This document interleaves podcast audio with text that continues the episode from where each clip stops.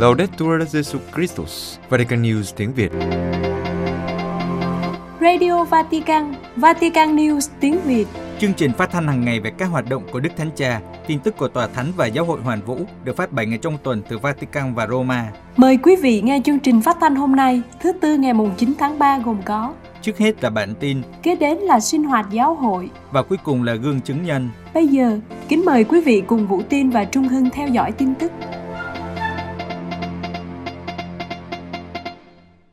Đức Thánh Cha gửi sứ điệp video mời các bạn trẻ chuẩn bị Đại hội Giới Trẻ Thế Giới năm 2023.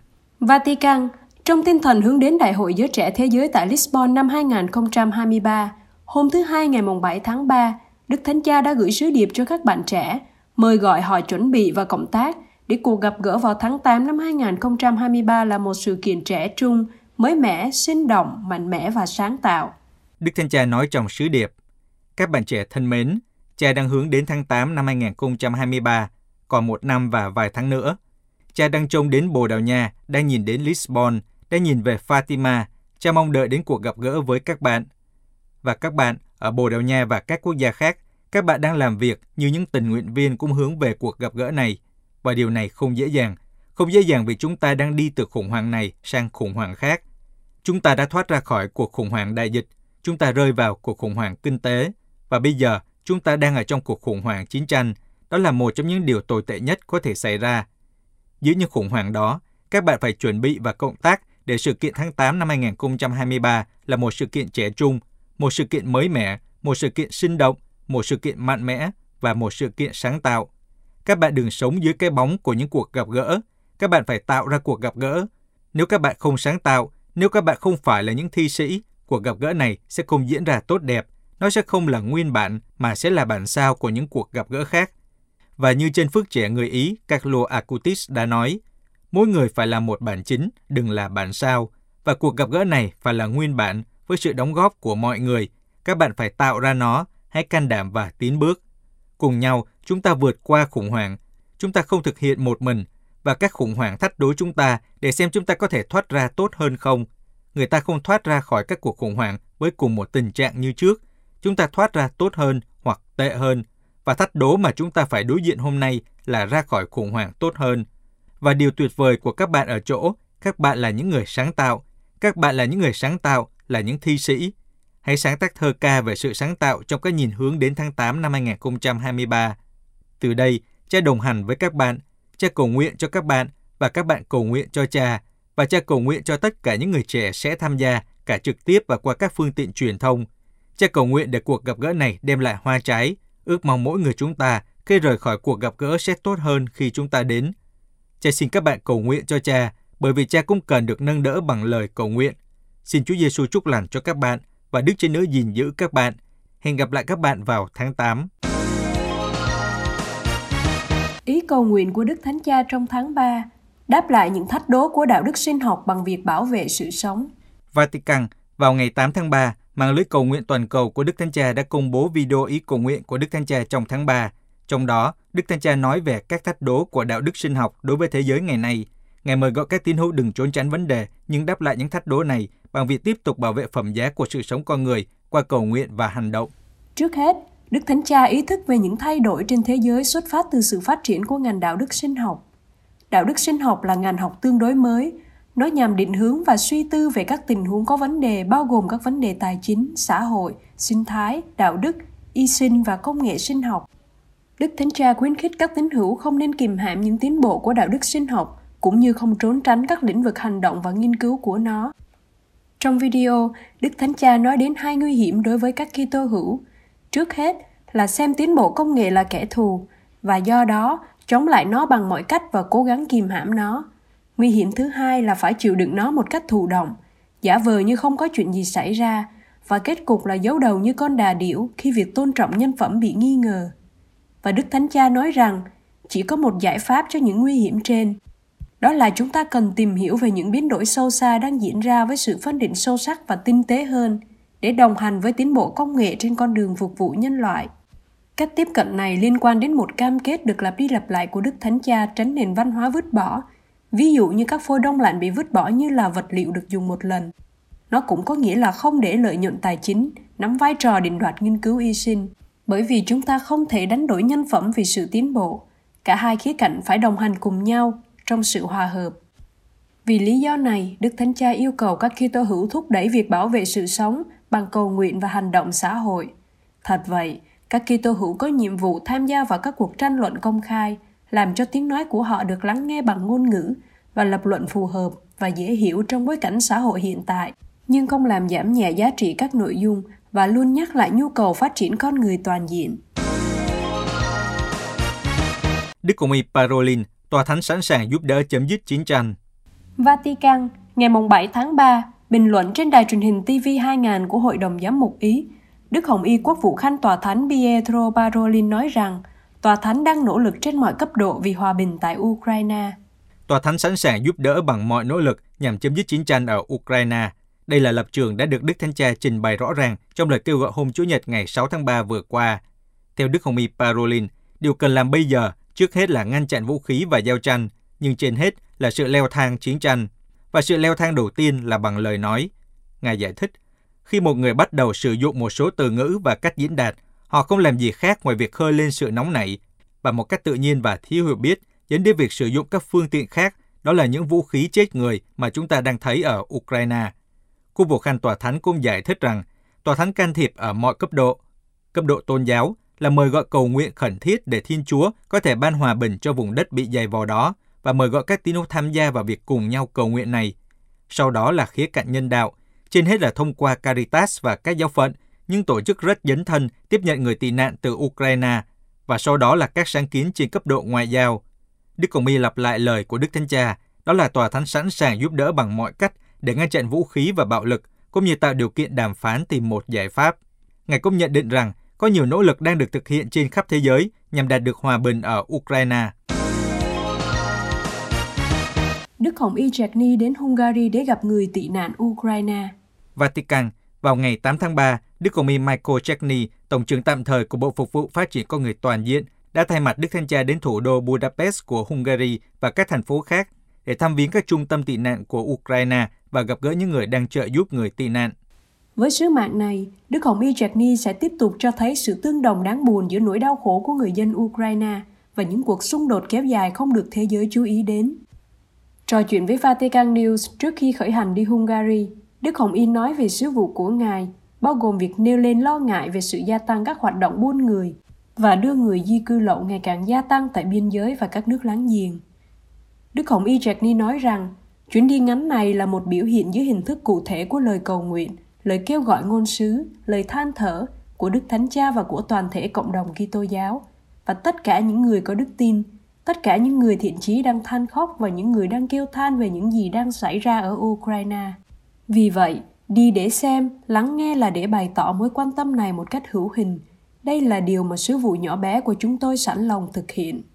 Chuyến đi của Đức Hồng Y nhắm đến trước hết là những người Ukraine đang bỏ lại mọi sự ở Ukraine và vượt qua biên giới. Ngài không quên những người Á Châu và Phi Châu làm việc và học hành tại Ukraine. Họ cũng buộc phải chạy trốn chiến tranh. Đức Hồng Y nhấn mạnh rằng, điều quan trọng là họ được chào đón, bảo vệ và hỗ trợ như mọi người khác. Và vì vậy, đó sẽ là một điểm chú ý quan trọng. Đức Hồng Y chia sẻ về vấn nạn buôn người. Chúng tôi rất lo lắng về điều không thể tránh khỏi trong những khoảnh khắc xung đột và bối rối này. Đó là hoạt động đồi bại của những kẻ buôn người và những kẻ tìm cách nô dịch những người rất dễ bị tổn thương bằng cách đề nghị giúp đỡ một cách sai trái rồi gài bẫy họ rơi vào một vấn đề mới. Trong chuyến đi của mình, Đức Hồng Y sẽ khẳng định rằng sự trợ giúp tôn giáo nên được cung cấp cho tất cả mọi người với sự nhạy cảm đối với những khác biệt về đại kết và liên tôn. Ngài cũng sẽ xem xét nhu cầu to lớn của sự phối hợp, tổ chức tốt và chiến lược chia sẻ khi hoạt động nhân đạo tiếp tục diễn ra để đón nhận những đau khổ của mọi người và cứu trợ hiệu quả. Giáo hội Hàn Quốc chào mừng phúc trình của chính phủ về các vị tử đạo. Seoul, Giáo hội Hàn Quốc chào mừng phúc trình của chính phủ vừa được công bố trong những ngày vừa qua về 1.145 tín hữu, trong đó có đức cha Francisco Hong Yong-ho của Bình Nhưỡng bị quân đội Triều Tiên sát hại trong chiến tranh Triều Tiên. Theo phúc trình của Ủy ban Sự thật và Hòa giải, trước khi rút lui khỏi Hàn Quốc do chiến dịch quân sự của Liên Hiệp Quốc bắt đầu từ ngày 26 tháng 9 năm 1950, quân đội Triều Tiên đã sát hại 1.145 Kitô hữu, bao gồm 119 tín hữu công giáo, và 1029 tín hữu tin lành. Ủy ban cho biết các vụ thảm sát có thể xuất phát từ chính sách của Triều Tiên, coi Kitô giáo là một lực lượng không trong sạch cần phải đàn áp. Cha Francisco Johawen, giám đốc Viện Nghiên cứu Lịch sử Giáo hội Hàn Quốc cho biết, phúc trình có ý nghĩa to lớn đối với giáo hội. Cha nói, phúc trình là một tài liệu quan trọng vì trong đó ghi nhận rằng tất cả các vị tử đạo trước và sau chiến tranh Triều Tiên được giáo hội Hàn Quốc điều tra cho tiến trình phong thánh. Trong số các nạn nhân của cuộc tàn sát, có đức cha Francisco Hong Jong-ho của Bình Nhưỡng. Vào năm 1949, cha đã bị quân đội Triều Tiên bắt giam và sau đó bị mất tích. Đức cha Hùng sinh năm 1906, được thuộc phong linh mục vào năm 1933 khi Hàn Quốc bị Nhật Bản chiếm đóng. Vào năm 1944, Ngài được tấn phong giám mục cho hạt đại diện tông tòa Bình Nhưỡng. Vào năm 2013, niên giám chính thức của tòa thánh đã đề cập đến Đức cha Hùng là vị đứng đầu giáo hội ở Bình Nhưỡng. Vào năm sau đó, vị giám mục mất tích này được 107 tuổi.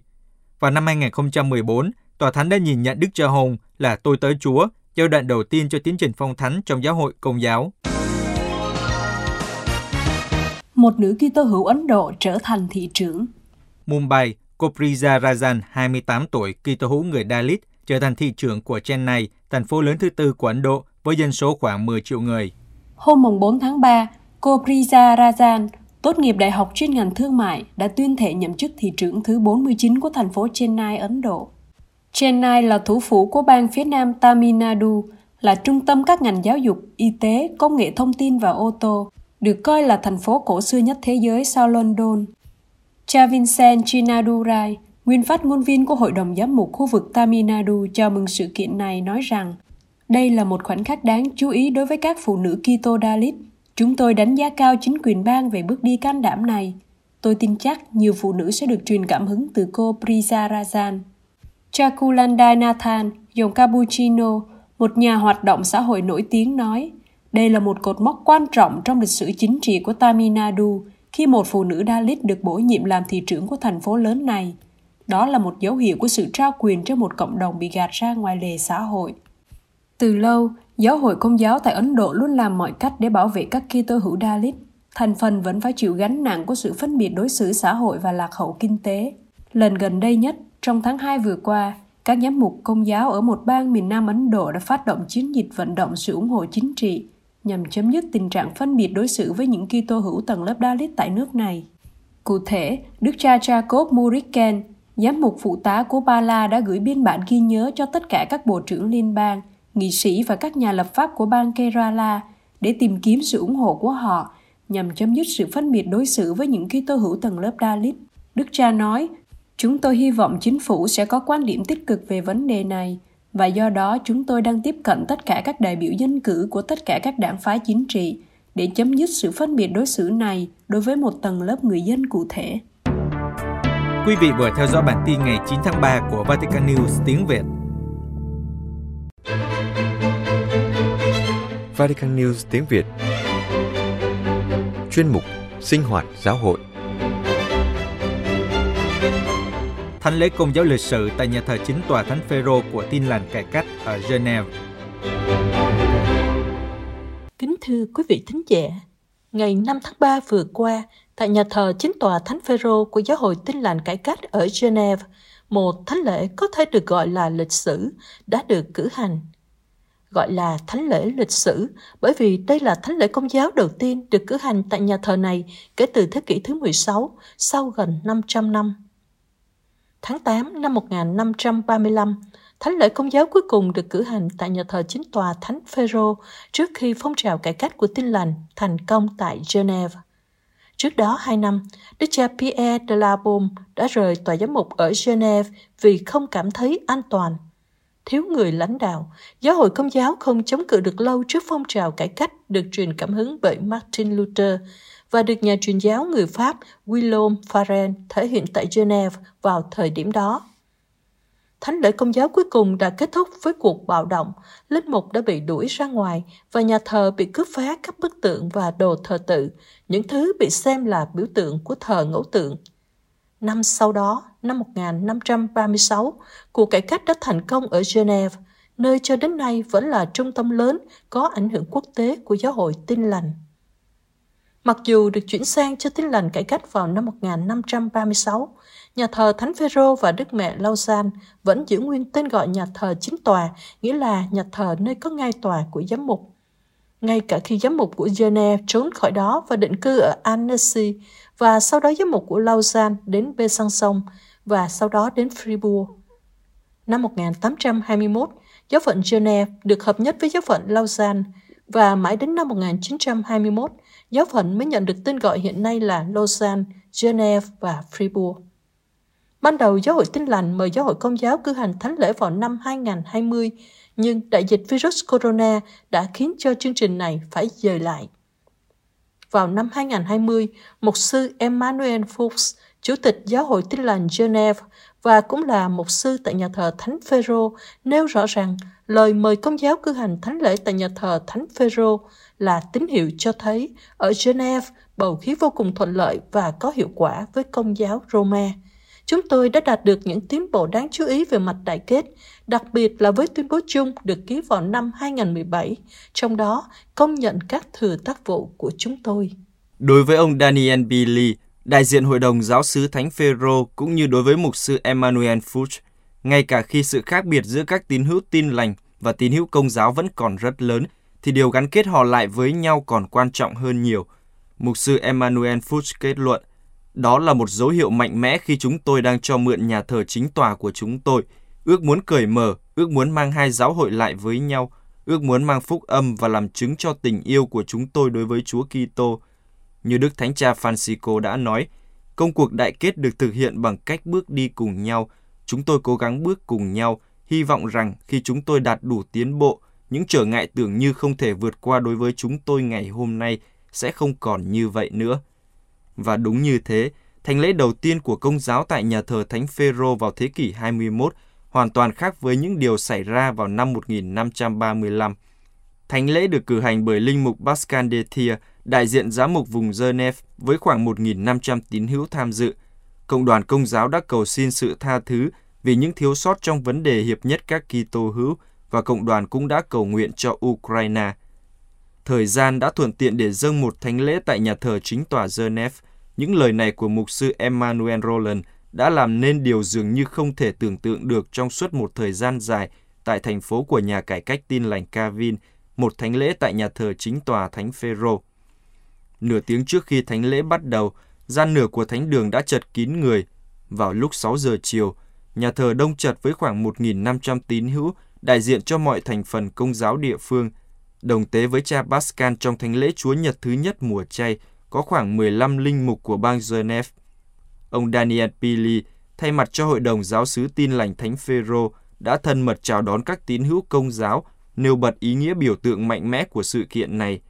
Ông Pili nói rằng, cử chỉ ý nghĩa của việc cử hành thánh lễ tại nhà thờ Thánh Phêrô sẽ thúc đẩy sự cộng tác đại kết hiệu quả giữa các tín hữu công giáo Roma và các tín hữu tin lành cải cách trong bang. Ngay khi bắt đầu thánh lễ, cha Pascal đã kêu gọi dành một ít thời gian thinh lặng để cầu nguyện cho đất nước Ukraine. Trong thánh lễ có sự hiện diện của cha Sviatoslav Horesky, người Ukraine thuộc Giáo hội Công giáo Đông phương Ukraine, như là hiện thân của bi kịch tại Ukraine. Cha chủ tế nói rằng lời mời của cộng đồng tin lành đã gây xúc động sâu sắc cho các tín hữu công giáo ở Geneva. Ngài nói, Thật là tuyệt vời khi nhà thờ chính tòa, nhà thờ mẹ của bang chúng ta, chiều nay có thể trở thành nhà thờ của tất cả các Kitô hữu thêm một chút nữa. Và Ngài nói thêm với sự hài hước, nếu tôi ở vị trí của các bạn, tôi sẽ làm chính xác điều tương tự. Lời mời của các bạn có ý nghĩa rất lớn đối với chúng tôi và đã khơi dậy sự nhiệt tình lớn lao. Cảm ơn vì sự tin tưởng mà các bạn đã dành cho chúng tôi khi mời chúng tôi đến nhà của các bạn. Vị đại diện giám mục đã cầu xin sự tha thứ về những lỗi lầm chống lại sự hiệp nhất, những hành động chế nhạo, biếm họa hoặc thiếu tin tưởng đối với cộng đồng tin lành cải cách. Sự hiện diện của những người đại diện các tín hữu tin lành Geneva đã cho thấy sức sống của các mối quan hệ đại kết trong bang Geneva. Cha Pascal nhắc lại trong bài giảng của mình rằng chúng ta đã không hợp nhất hai giáo hội của chúng ta và nhấn mạnh tình hình đã tiến triển như thế nào kể từ thời hai giáo hội nhìn nhau với vẻ nghi ngờ. Ngài cũng nhắc lại mong muốn làm phong phú cho nhau bằng những khác biệt của chúng ta, trong khi cuộc đối thoại đại kết đôi khi dường như đi vào bế tắc. Bằng chứng cho ước muốn này là sự hợp tác đa dạng giữa các giáo hội ở Geneva, giáo hội Tin lành cải cách, giáo hội công giáo Roma và công giáo cũ, thông qua các hoạt động bác ái, các cử hành đại kết, các hội nghị mùa chay. Cha cũng chào mừng những người sống tinh thần đại kết cách sâu xa nhất, rất nhiều đôi vợ chồng thuộc hai giáo hội Kitô khác nhau ở bang Geneva. Đề cập đến bài phúc âm trong thánh lễ Chúa Nhật thứ nhất mùa chay, thuật lại sự kiện Chúa Giêsu bị Satan cám dỗ trong sa mạc. Cha chủ tế kêu gọi chống lại các thế lực gây chia rẽ trong cuộc sống của chúng ta, giữa chúng ta và giữa những Kitô hữu khác. Mối quan hệ giữa các giáo hội Kitô tại Geneva, Công giáo Roma và Tin lành cải cách được đánh dấu bằng việc sức cho giữa mục sư Roland và cha Pascal. Cử chỉ sám hối đặc trưng của truyền thống công giáo này trước hết được giải thích, sau đó được đề xuất với toàn thể cộng đoàn. Sau đó, lời cầu nguyện cộng đoàn nhấn mạnh đến đặc điểm đa dạng và đa ngôn ngữ của cộng đồng quốc tế Geneva. Bảy nữ tu từ nhiều hội dòng khác nhau đã cầu nguyện cho giáo hội và cho thế giới. Trong thánh lễ, cộng đoàn đã âm thầm tưởng nhớ hai linh mục của Geneva, cha Jean Daniel Pale và cha Marc Passera. Cha Jean Daniel Pale thuộc dòng Đa Minh qua đời năm 2013. Ngài là người đã sáng tác bộ lễ kinh Chúa Thương Xót, Thánh Thánh Thánh và Chiên Thiên Chúa, được các ca viên hát trong thánh lễ. Vị thứ hai, cha Marc Passera, cha sở của giáo sứ Thánh Du Xe, qua đời đột ngột vào năm 2020. Lẽ ra vị linh mục quá cố này sẽ giảng trong thánh lễ đầu tiên được cử hành tại nhà thờ chính tòa khi được lên lịch hai năm trước.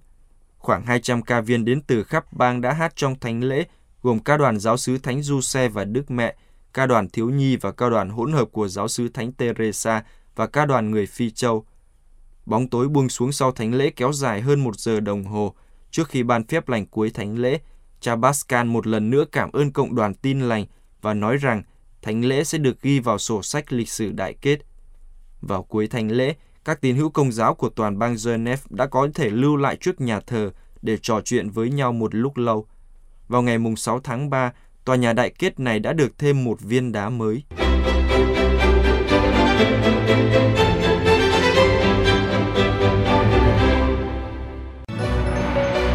Vatican News tiếng Việt. Chuyên mục Gương chứng nhân. Hành trình đức tin của một huấn luyện viên karate ở Hồng Kông. Eddie Lo, huấn luyện viên karate chuyên nghiệp, sinh ra và lớn lên trong một gia đình người Hoa, không theo một tôn giáo nào và càng không bao giờ nghĩ đến việc thực hành tôn giáo, mặc dù đã từng theo học trường công giáo. Nhưng đại dịch Covid-19 và cuộc đấu tranh dân chủ ở Hồng Kông đã giúp ông thay đổi. Huấn luyện viên karate 55 tuổi nói hạt giống đức tin ông nhận được tại trường tiểu học Thánh Anthony ở Hồng Kông do các tu sĩ Salesian điều hành đã trưởng thành sau bốn thập kỷ. Trong thời gian này, ông Edilo là một dự tòng đang chuẩn bị lãnh nhận bí tích thánh tẩy với tên Ignatius Lo vào đêm canh thức phục sinh sắp tới tại giáo xứ Thánh Patrick ở Lộc Phu thuộc giáo phận Hồng Kông. Ông là một trong số khoảng 1.550 người trưởng thành đang theo học giáo lý dành cho người lớn tại 52 giáo xứ và vùng lãnh thổ của giáo phận, sẵn sàng lãnh nhận bí tích thánh tẩy trong mùa phục sinh này. Mỗi năm có vài ngàn người lớn gia nhập giáo phận Hồng Kông. Trong lễ phục sinh năm 2019, trước khi đại dịch xảy ra, khoảng 2.800 người đã được rửa tội. Ông Lô lớn lên trong một gia đình truyền thống, có bố và mẹ theo triết lý khổng tử, nhưng không theo tôn giáo nào. Ông cũng vậy, không theo tôn giáo nào cho đến một năm trước đây. Ông cho biết chính sự cô lập của các hạn chế đại dịch và sự hỗn loạn của chiến dịch ủng hộ dân chủ ở hồng kông đã hướng dẫn ông đến với giáo hội công giáo. Là một huấn luyện viên võ thuật ông tập trung vào năng lượng thể chất và các kỹ thuật để kiểm soát tâm trí và cơ thể nhưng sự gián đoạn xã hội kể từ năm 2019 cũng như đại dịch đã khiến ông suy nghĩ và cảm nhận khác, đặc biệt là với các học trò của ông. Ông Lô nhớ lại, ông đã tỏ ra rất khắc nghiệt với các học trò để giúp họ giành chiến thắng trong các cuộc thi và được công nhận. Nhưng sau những gì xảy ra ở Hồng Kông, tôi bắt đầu đánh giá cao những người trẻ có tư duy độc lập và từ đó thay đổi cách tôi dạy họ ông nói, các sinh viên trẻ đại học đã dẫn đầu phong trào ủng hộ dân chủ với hàng ngàn người xuống đường, phản đối điều họ gọi là quyền tự do bị hạn chế cuộc phản đối tiếp tục cho đến khi chính phủ Trung Quốc đàn áp các cuộc biểu tình bằng một luật an ninh mới vào tháng 6 2020. Khi việc giãn cách và sự cô lập COVID-19 tiếp tục, ông Lô muốn có một sự thay đổi. Ông bắt đầu suy nghĩ về ý nghĩa và mục đích của cuộc sống và thậm chí còn thử những điều mới mẻ như làm bánh mì và luyện tập một môn võ thuật khác. Ông nói, đồng thời tôi muốn có ai đó hướng dẫn mình trong tương lai. Tôi bắt đầu nghĩ mình cần thêm chỗ dựa tinh thần và một người để nương tựa. Sau đó một vài người bạn karate giới thiệu ông đến với nhà thờ công giáo. Sau khi thảo luận về đức tin công giáo với họ, ông đến gặp giáo lý viên Rebecca Young của giáo xứ Thánh Patrick. Ông cũng muốn biết về những ảnh hưởng có thể có đối với đời sống xã hội của ông khi ông theo công giáo.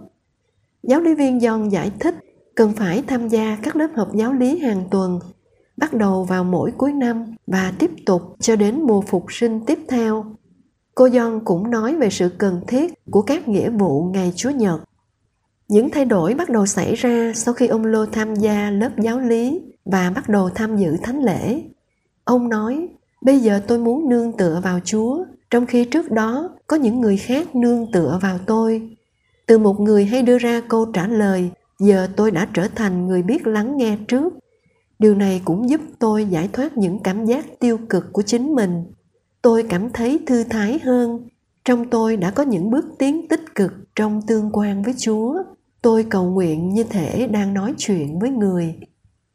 Em gái của ông cho biết, cô thấy có những thay đổi trong anh. Cô làm chứng.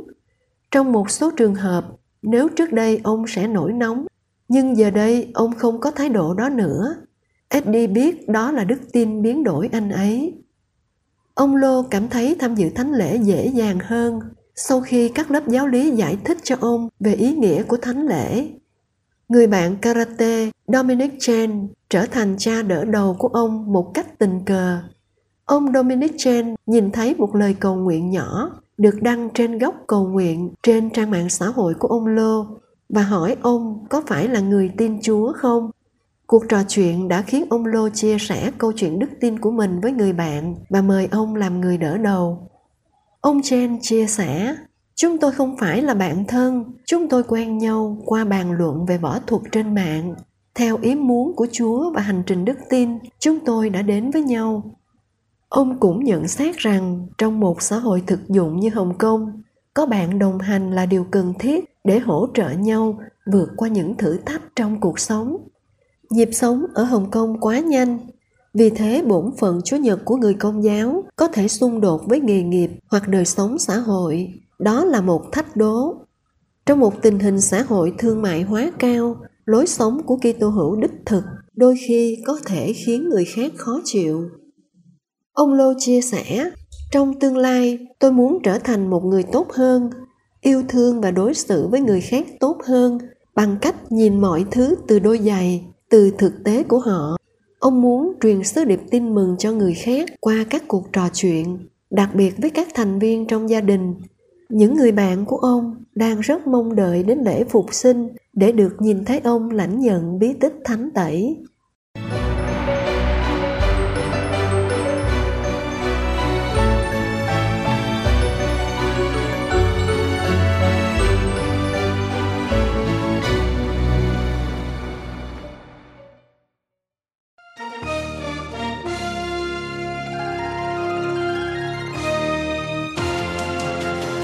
Cảm ơn quý vị đã chú ý lắng nghe chương trình Radio Vatican của Vatican News tiếng Việt. Xin Thiên Chúa chúc lành cho quý vị và toàn gia quyến. Laudetur Jesu Christus, ngợi khen Chúa Giêsu Kitô.